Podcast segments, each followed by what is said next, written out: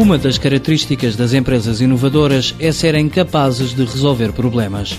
A presença de cães nas autoestradas é um deles. Nas épocas de festa, nas épocas de férias, muitas pessoas abandonam os cães nas estações de serviço. Ora, acontece quando os cães estão abandonados na estação de serviço, mais tarde ou mais cedo acabam por sair para a autoestrada. Também há determinadas zonas, em determinados sítios de autoestradas, onde os cães entram para as zonas de portagens. Paulo Cunha e os outros dois sócios da empresa Icor encontraram forma de resolver este problema, recorrendo a ultrassons. Desenvolvemos um sistema que detecta a entrada do cão, só de cães, quando o cão entra, eh, temos um sistema que repele o cão. Por isso o cão não consegue, eh, quando entra, já não consegue avançar mais. Ou seja, existe uma barreira, no fundo são infravermelhos, que é interrompida. Sabemos se é o cão ou se é carro, porque em função da posição dos infravermelhos. E mais à frente emitimos um sinal, e esse sinal repele o cão, e a gente espera que o cão venha para trás, a não ser que o cão seja surdo. O sistema de detecção de cães deverá entrar em funcionamento ainda este verão nas autoestradas da Ascendi. Desde há seis meses, a ICOR já tem outra aplicação em funcionamento: sensores para prolongar a vida das juntas de dilatação nas autoestradas.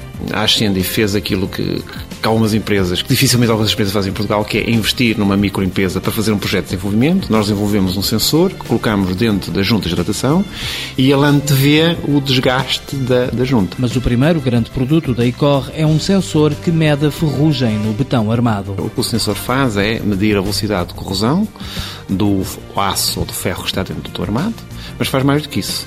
Mede se o botão está mais ou menos contaminado com água ou com sais. Também faz outra coisa, que é porque nós podemos meter sensores de umidade relativa, sensores de temperatura, porque tudo isso são fatores que alteram a velocidade com que o ferro ganha ferrugem. Uma das principais características destes sensores é que, estando colocados no interior do betão, conseguem transmitir relatórios para um computador utilizando uma ligação por telemóvel já funciona em várias estruturas do país. As principais são Ponta Rábida, Vila do Duarte Pacheco, Estado de Braga.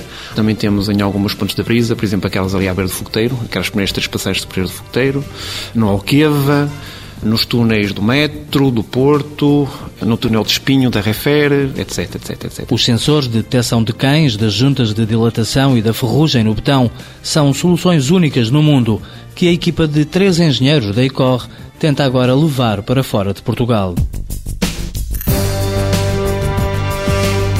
ICOR Investigação e Consultoria em Corrosão Limitada, criada em 1994, sede em Vila de Rei. Três trabalhadores. Faturação em 2009, 250 mil euros.